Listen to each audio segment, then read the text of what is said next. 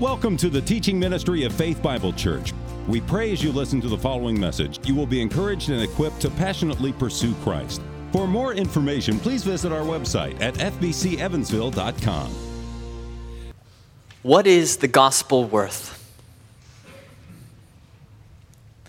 In a world of sorrows, the gospel is your one comfort. In a world of deaths, it alone is life, even eternal life. Everywhere you look, you know that you see fears and anxieties crouching, ready to get you. Maybe you've come here this morning thinking very prominently, even during worship, that's okay.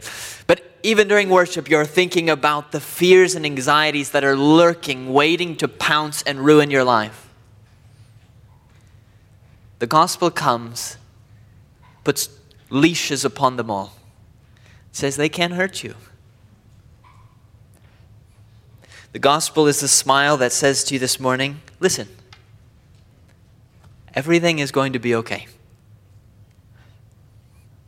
Millions of people today will give up their families, their friends, their jobs. They'll give up comforts. They will labor. They will give up ease. They will give up their freedom for substances like drugs or alcohol that can give to them one one millionth of all of the comforts that the gospel can give to you.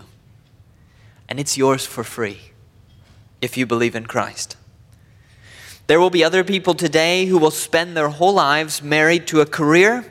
They are going to surrender so many of their happinesses to put in that little bit extra of overtime at the office, and they will do this decade after decade to bodily exhaustion, to the death of their family, all seeking a sort of honor, a fulfillment that if they would turn to the gospel that you have, they could find 10,000 times more honor now and into eternity, 10,000 times more fulfillment. That's what the gospel is, and that's what the gospel offers to you. What is the gospel worth? If the gospel could be made a product and you could market it, it would be more, worth more than any other product on the market. What eternal peace, eternal happiness, a life after death, the promise of the end of hostilities with God, the acceptance of God as your Father, the assurance that all things will end well for you, no matter what takes place temporarily now? If you could really sell, that in the form of a pill, you would make billions of dollars. God doesn't sell it, He gives it away by handfuls it's the gospel. What is the gospel worth? To what shall we compare it? It is, in the words of Jesus, quote, like treasure hidden in a field which a man found and covers up. Then in his joy he goes and sells all that he has and buys that field. Buy truth and do not sell it. This is the truth, the gospel. And if you were to go and sell all that you have, to get the gospel, you would not be a fool. As the missionary Jim Elliot said, who died for the gospel when he was just one year younger than I am, he is no fool who gives up what he cannot keep, that is, everything you have, to gain what he cannot lose. What is the gospel worth to you? Or as Paul will tell us in chapter 3 of this very letter, for Christ's sake, I have suffered the loss of all things and count them as rubbish that I may gain Christ. That is what the gospel was worth to Paul. Thursday morning, when you hear the dump truck drive by outside and pick up your bin and dump its contents into itself, do you grieve? Are you brokenhearted? Are you sad to lose your rubbish? That is the way that Paul thought of everything else he had in the world cars, family, house, prestige, honor, position, job, all of the things that are prominent in your mind. It was like Thursday morning, dumped away for Paul, truly. And he said, That's okay. It's rubbish, it's trash compared to what I have in the gospel. What is the gospel worth? Paul speaks of the gospel in this way it is, quote, the gospel of the grace of God. Or again, the power of God for salvation to everyone who believes, in which is revealed how you can become right with God forever. Or, the gospel of the glory of Christ, who is the image of God or not man's gospel, but God's gospel, or the gospel of our salvation, or the gospel of peace, the word of truth proclaimed in all creation, which comes not just in word, but in power and in the Holy Spirit and with full conviction. It is the gospel of the glory of the blessed God, the eternal gospel, the gospel of God and of his Christ. What is that gospel worth? What is it worth to you? everything. And that is why we have this text at the end of Philippians chapter 1, among other reasons. Paul is about to appeal to you to live a life that shows that the gospel is worth more than everything else you have. He, in other words, will say, live worthy of the gospel. How do you do that? How do you live your life that shows the gospel is of immense worth? It's good of you to ask. Let's look. Philippians chapter 1, we're starting in verse 27. Only let your manner of life be worthy of the gospel of Christ, so that whether I come and see you, Paul in prison in Rome, talking to the Philippian Christians, whether I come and see you or am absent, I may hear of you that you are standing firm in one spirit, with one mind striving side by side for the faith of the gospel, and not frightened in anything by your opponents. This is a clear sign to them of their destruction, but of your salvation and that from God. For it's been granted to you that for the sake of Christ you should not only believe in him, but also suffer for his sake, engaged in the same conflict that you saw I had, and now hear that I still have. Listen, you are either right now living a life worthy of the gospel of Christ or you are not. And when we say worthy of the gospel of Christ, you might think, oh, I've got to live so that I merit or I earn the goodness of the gospel to myself. That nullifies the whole gospel. That just ruins it. When you hear the word worthy, don't think that. That's not true. What Paul is saying instead is here's the gospel in all of its worth and all of its glory and here's your life.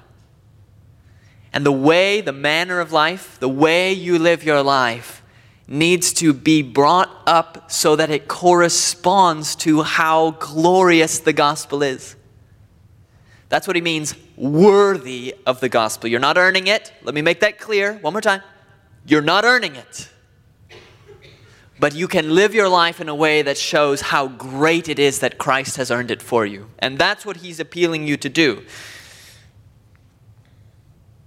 In other words, it is like the old fast food commercial. You got the large bun and you open it, and someone asks, Where's the meat?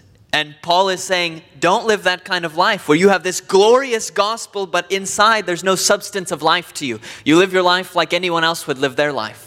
It's not clear at all that the gospel is of worth because people who don't know the gospel live better lives than you. Paul's saying, don't let that be true. Your life needs to correspond to how great the gospel really is. You may wonder, well, how do I know if I'm doing that right now?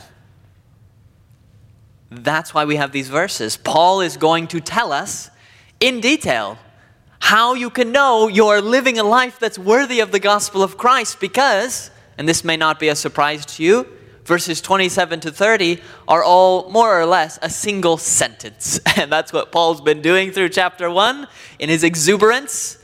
And this sentence is focused on what? How you know you are living your life worthy of the gospel. That's the command. Everything else is description to help us know how we are doing it. And what we're going to find is that Paul says, you can know you're living up to the gospel if these two things are true of you. First, if you are struggling for the sake of the gospel. And secondly, if you are suffering for the sake of the gospel.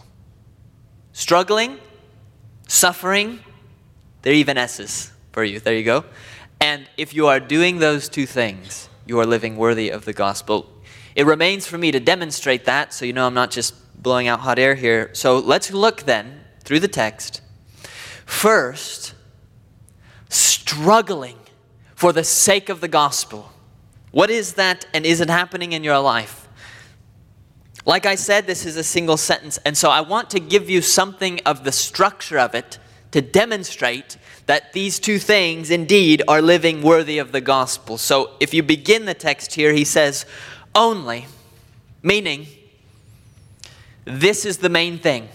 He'd just been talking about his own affairs, his own life, and how it's working out in his imprisonment for the gospel and he's hoping to come to the Philippians, but he says, Put that aside for a second. I want to focus on you. Only, focus on this. Only let your manner of life be worthy of the gospel of Christ.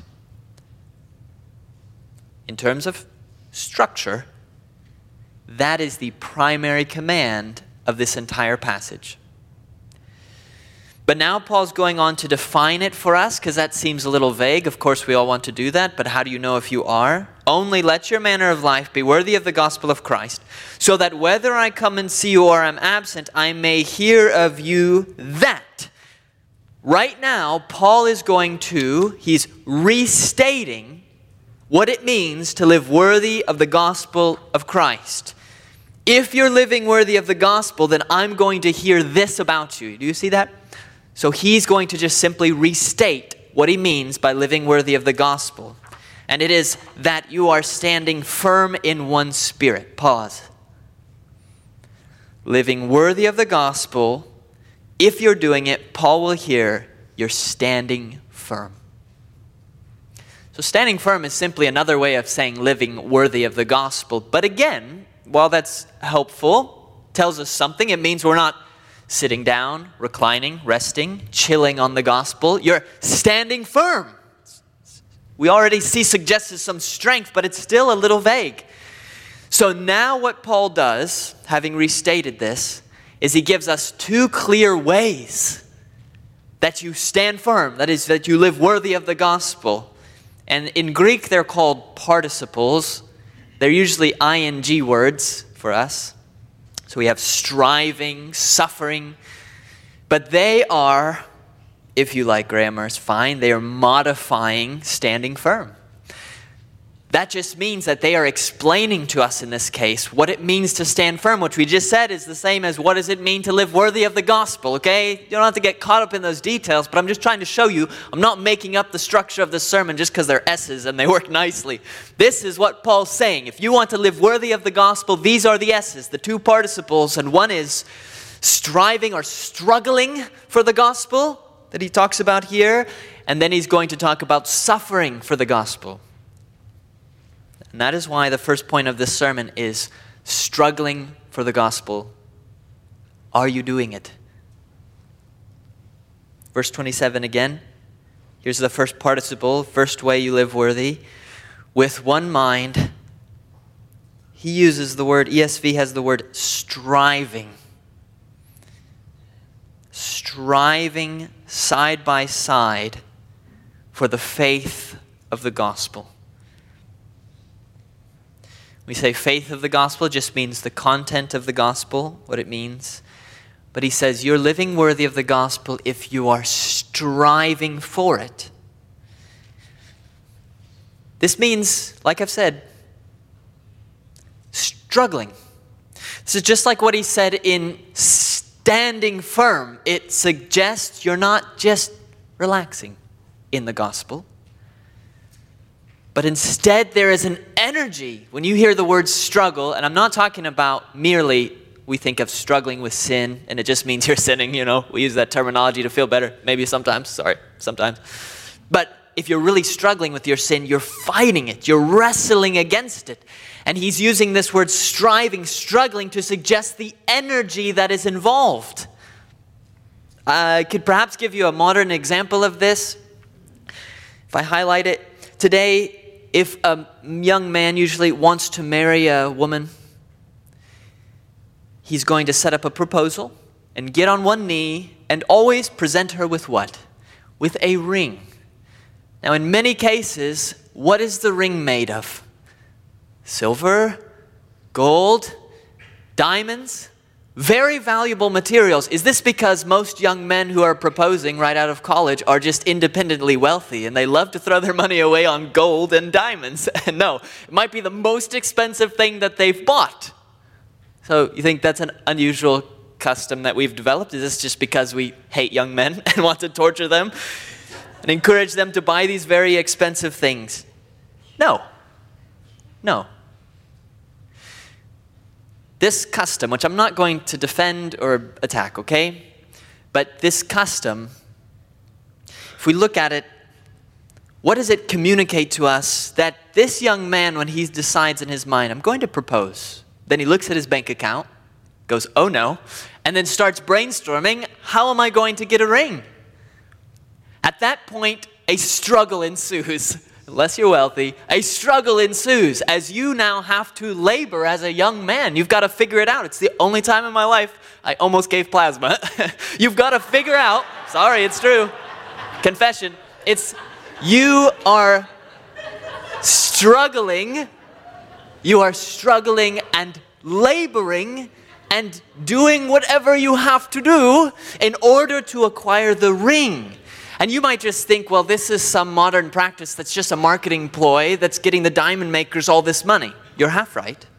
However, the earliest instances we have of people using rings for romantic love that developed later into betrothals is ancient Rome, a few hundred years after Jesus, and the materials were typically gold.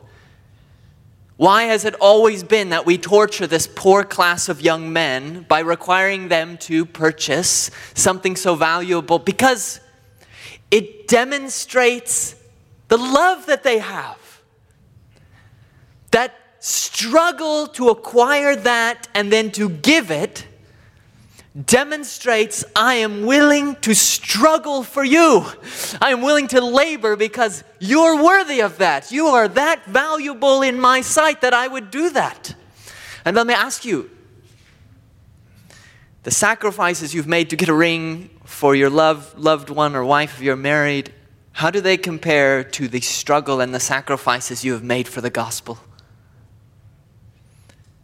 That is Paul's point right here that struggling for the gospel together, that's how he says it, striving together, this shows that the gospel is valuable, that is of immense worth because you are willing to struggle. Are you willing to struggle for the gospel? Do you know what that means? Have you done that? Have you struggled against your sin trying to live a holy life for the glory of the gospel? Have you struggled with losing the acceptance of others at work or at school because you tell them you're a Christian or because you share the gospel with them? Have you suffered that loss? Do you contemplate upon your bed how you may advance the knowledge of the gospel? How you may increase in holiness to demonstrate the goodness of it? How you may demonstrate acts of love to others to show them that being a Christian is good and right and beautiful? Do you think in your mind, in your free time, how you may better communicate the gospel to those who do not know it? Do you contemplate if God is calling you to missions that you would struggle and labor and prepare and train and get the ticket and sell everything and go overseas and share the gospel? Now, you might not be called to that detail, but you're called to this generally. If you are chilling in the gospel, you are not living worthy of the gospel. If you can live your week and not think about the gospel until you come here Sunday morning, you're not living worthy of the gospel. To live worthy of the gospel first is to strive, to struggle, to labor. This is one of the reasons that the easy believism, if you know what that is, that makes up a lot of modern American Christianity today just doesn't work because it's so cheap. This is what even Dietrich Bonhoeffer, he was a pastor in Germany who died during World War II at the hand of the Nazis, and he called this a cheap grace. When you can say, go about day by day by day, suffering nothing for the sake of the gospel, not laboring, not striving, just living your life basically as an unbeliever, but saying, oh, but I'm forgiven because I prayed prayer or I signed something or I did something at one point in my life. It's made zero difference, but it's grace and I'm forgiven. And Bonhoeffer rightly called that a cheap grace. That is not worthy of the gospel. If your life doesn't look any different from before you knew Christ, it's simply because you don't know Christ. But even as believers, there is a way to autopilot through Christianity where you try to find the paths of least resistance. This was somewhat like back in England when Henry VIII brought about what we now call Anglicanism. It was made the belief system, the Protestant belief system of England at the time, and we're grateful for that. Protestant is a true right belief. But after Henry VIII and Edward came after, after this, it changed very shortly together. After every several years, a new monarch would come to the throne, like Queen Mary, and she was Catholic. So now England is more Catholic. But then she would die, and another monarch would come, and now we're Protestant. And there were many pastors who, quite conveniently, became Protestant and Catholic just at the right time. Can you believe it? They didn't want to sacrifice anything for the gospel. They're not striving, they're not laboring. Are you striving and laboring for the gospel? This is what Paul calls us to. If that seems like pretty exhausting, and it is, notice too, though, there's a comfort added in because, see the text. Standing firm in one spirit with one mind, striving side by side for the faith of the gospel. We said early on that one of the major themes of this letter is unity, and here it is also in our striving, in our struggling for the gospel. You don't do it by yourself. You might say right now, I'm just not gifted as an evangelist. Listen, I'm not really gifted as an evangelist. I'm not fantastic at it. I have to do it. You have to do it and we do it together because the gifts of others help us in our weakness. That's his point here. You're side by side. We're all fulfilling our part, but it is a labor and we're all contributing, every part of the body. So I need you, you need me, we both need that person who is good at evangelism, and together we surround unbelievers in love and share the gospel and show them what Christianity means and lead them to the Lord. Side by side striving. So, effort, but it's effort together. And when you fall, I pick you up. And when I'm falling, you pick me up and we continue forward. Paul says that's worthy of the gospel. And nothing short of that is worthy of the gospel. This, of course, is one reason that divisions in the church are grievous because they hinder the gospel. If we are called to strive side by side for the faith of the gospel, then if we don't strive side by side but against each other, what does it mean for the gospel? It's a hindrance to it. Therefore, one part of your laboring, striving, struggling, if you want something very concrete, what does this mean? One part of it is you struggling with your own heart that gets embittered at other people sitting in this room right now because they're different or they've offended you or they lean in different directions for you or some of the things they do don't make sense or they smell bad or anything. Whatever the reason is, you have in your heart a bit of a barrier against them and you think, I'll just let it be. No, you can't. You, all your life, beginning today, have to make unceasing war on whatever sin there is in you that brings about division between your brothers and sisters. If you just let it be, it ruins our testimony to the gospel. It at least hinders it. We strive side by side. Can you stand by my side? So if there's an issue and I've offended, you got to come to me and we've got to talk about it and hash this out. Or if it's just in your own heart, you have to fight it. This is a part of our striving and laboring so that we can do it together, side by side, for the faith of the gospel. And if you don't do that, and you just gravitate toward the people who don't offend you and who are most like you, then you're a fantastic country club. You're not a church. We are striving together. This is what it means for us to be worthy of the gospel. And it's together. By this, said our Savior, by this, all people will know you're my disciples if you have love for one another. And we want people to know we're his disciples because we want them to trace the line back to him as our discipler. So this is part of your struggling and striving is against your own sin so that we can continue it in unity. And you know what? It's hard. And it's exhausting. But the gospel is worth it. Does the gospel not deserve it? The gospel deserves it. So great is the gospel that if it called you to cut off your legs, it'd be worth it.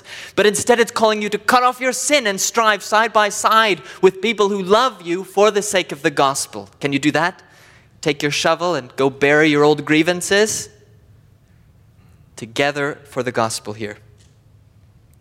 So, number one, what does it mean for you to live worthy of the gospel, it is to stand firm. But what does it mean to stand firm? First, by striving together or struggling, laboring, struggling. But there's a second participle that begins verse 28, and therefore a second part of living worthy, and that is now suffering. Verse 28. And, second part, not frightened in anything by your opponents. This is not the beginning of a new sentence in the Greek, but in the English. This is a clear sign to them of their destruction, but of your salvation, and that from God. For it has been granted to you that for the sake of Christ you should not only believe in him, got that down, but also suffer for his sake engaged in the same conflict that you saw I had, and now hear that I still have. Clarification this is not a command for you to suffer. Do you see the verb suffer? is that in there anywhere? No. It's actually just a given that if you are a Christian, and as Paul says, if you desire to live godly in Christ Jesus, you will be persecuted. You will suffer. It's inevitable. It will happen.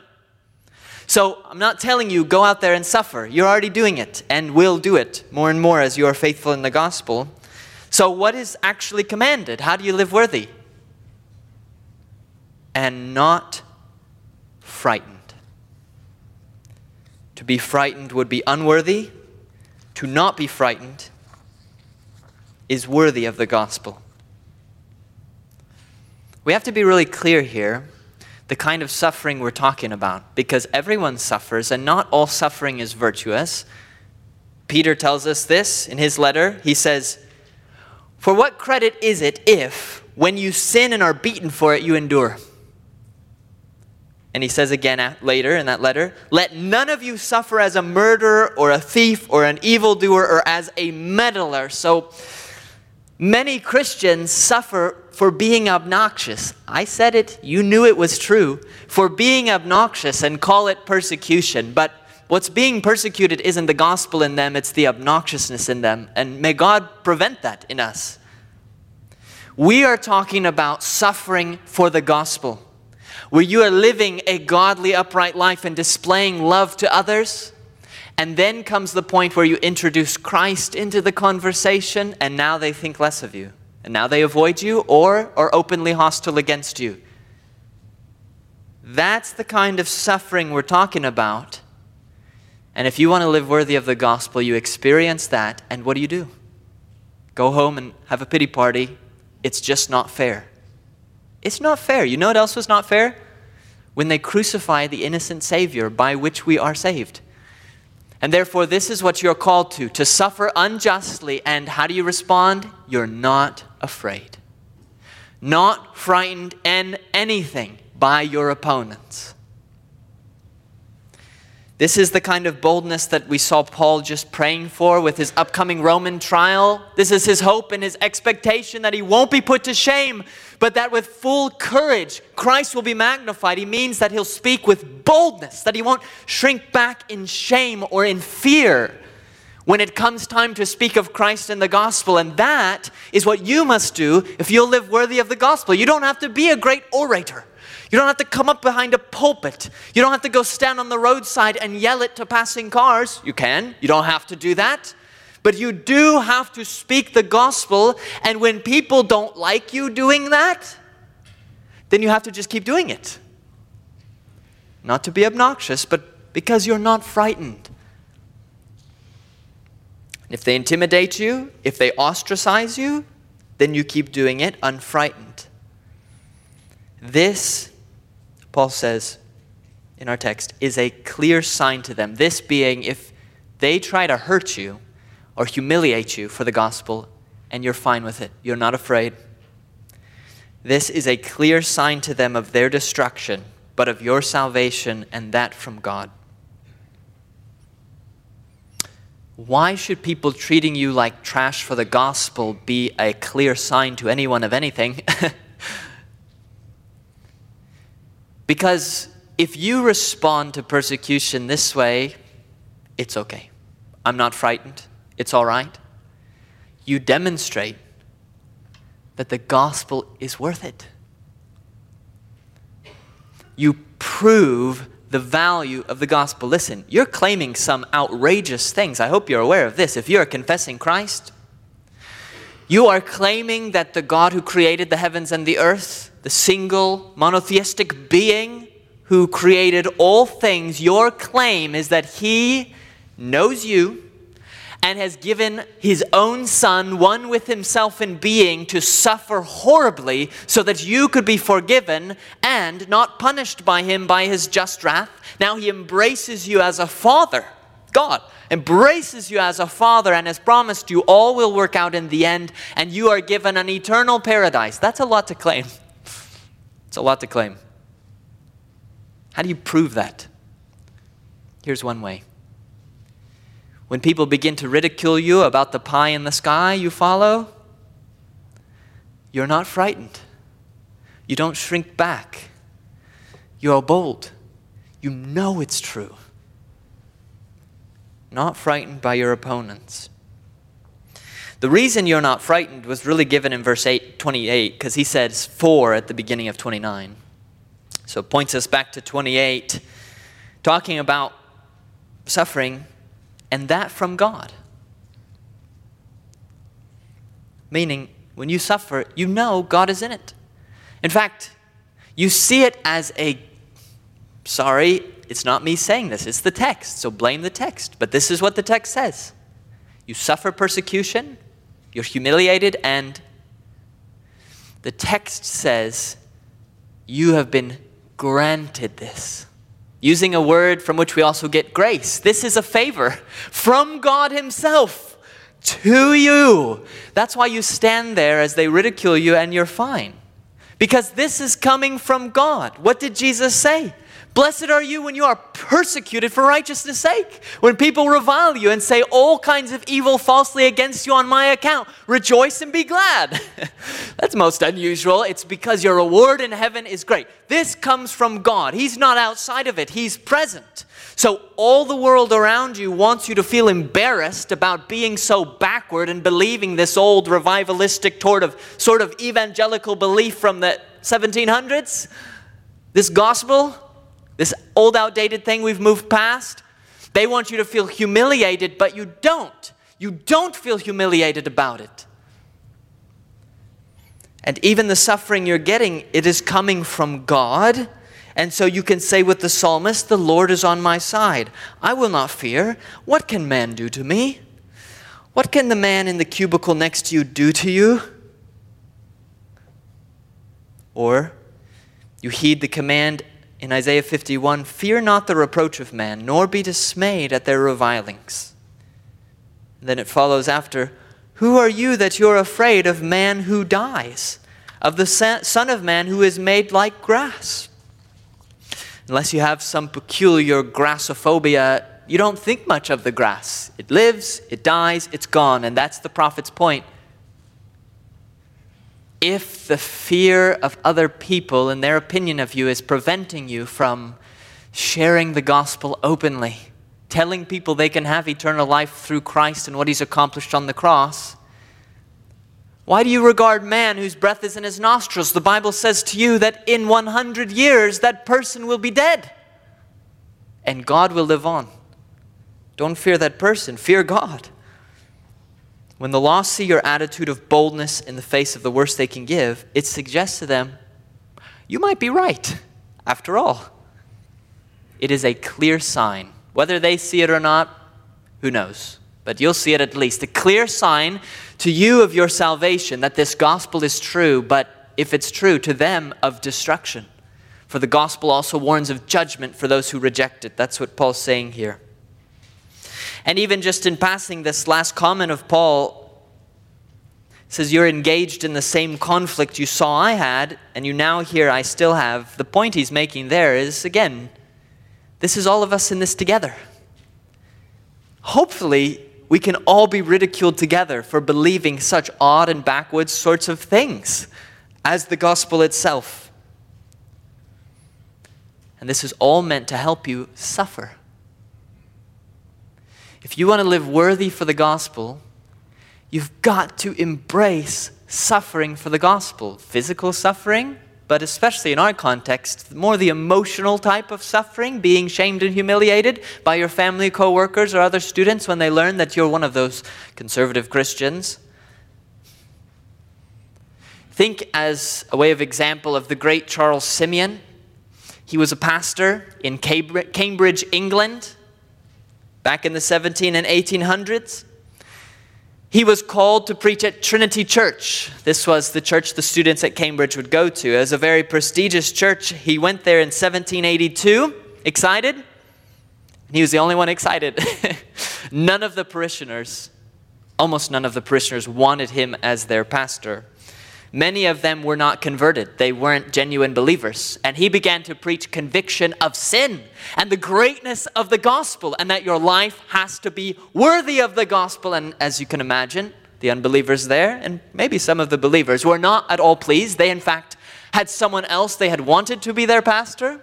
So that's never a fun experience for a pastor to step into. But he did in 1782.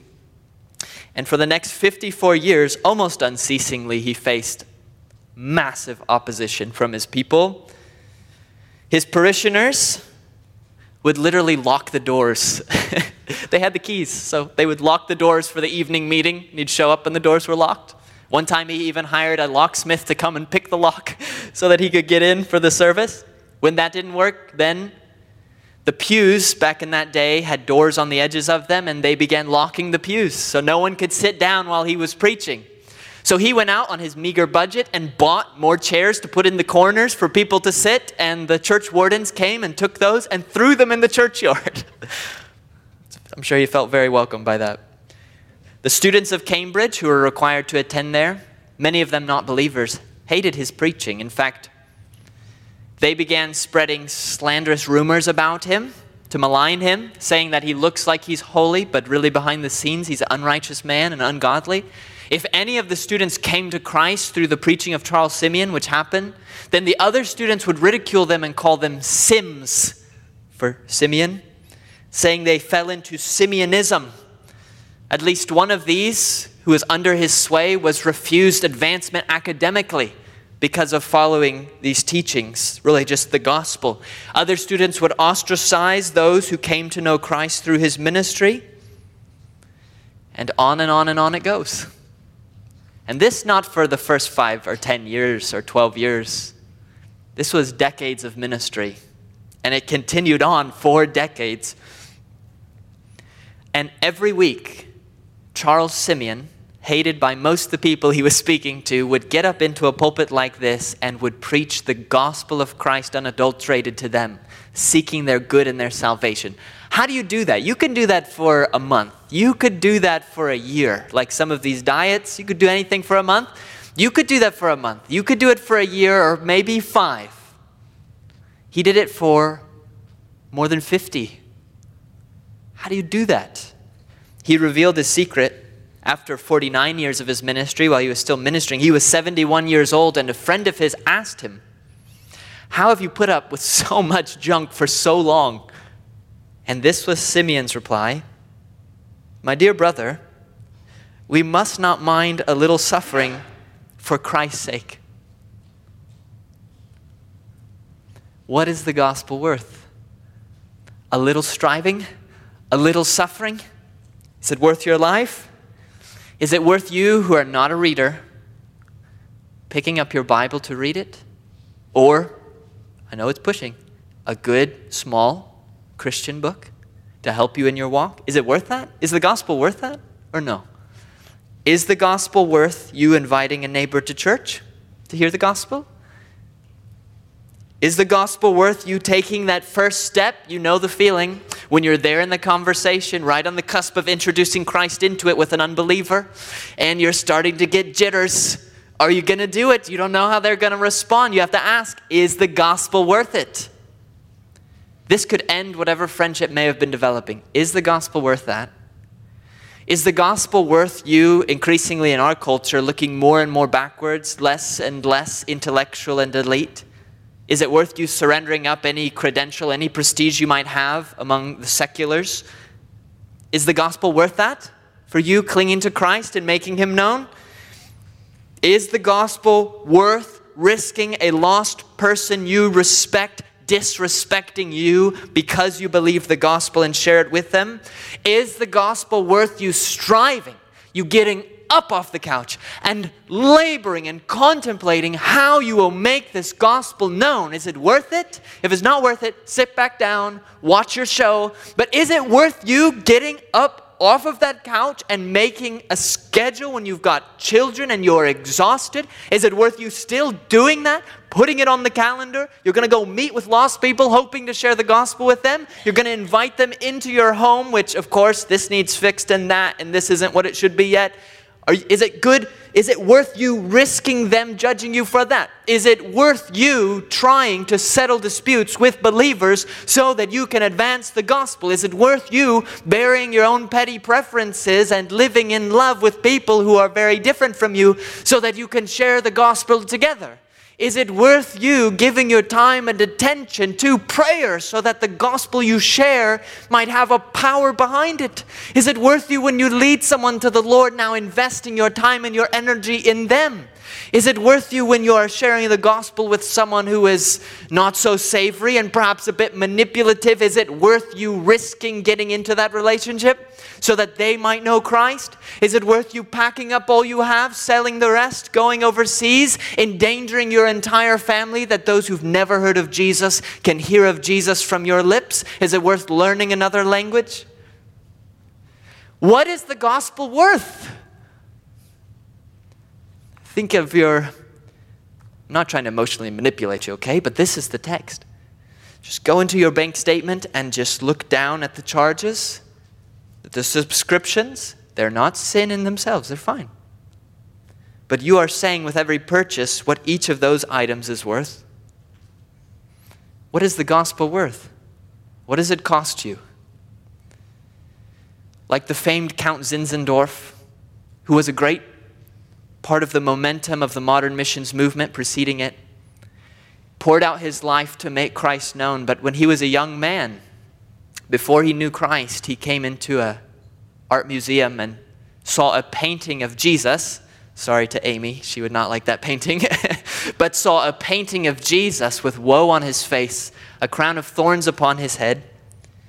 And underneath was this inscription in Latin, Zinzendorf read this have I suffered for you. Now what will you do for me? I'm not trying to twist your arm into just trying harder, but I'm saying the gospel is this. Does it look that way in your life by your laboring and your willingness to suffer for it?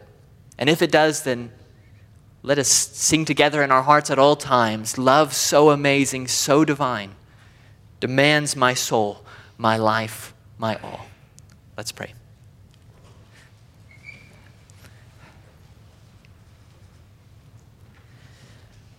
Jesus, I thank you for what you've provided us right here, that you show us when our cold hearts are too cold to move up to the greatness of the gospel, then you set it with a clear display before our eyes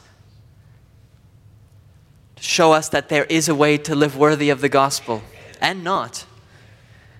Lord, I plead with you that you would help us to risk failure for the sake of the gospel, just as we do in work and other areas of life, that we would risk fatigue for the gospel like we do in family and other areas of life, that we would risk displeasure of others for the gospel like we do all the time for the sake of other earthly matters. Lord, let us have this mind among ourselves that the gospel is the greatest thing that we have in our life and that if we must die for it, we die for it, and if we must suffer for it, we suffer for it, and if we must risk the disapproval of every other person in our life, then we will say, though no good, none go with me, yet I will follow, none turning back. Lord, let us set the gospel before our face like this and make our foreheads flint and teach us, Lord, with emery harder than flint to share the gospel, to speak boldly as we ought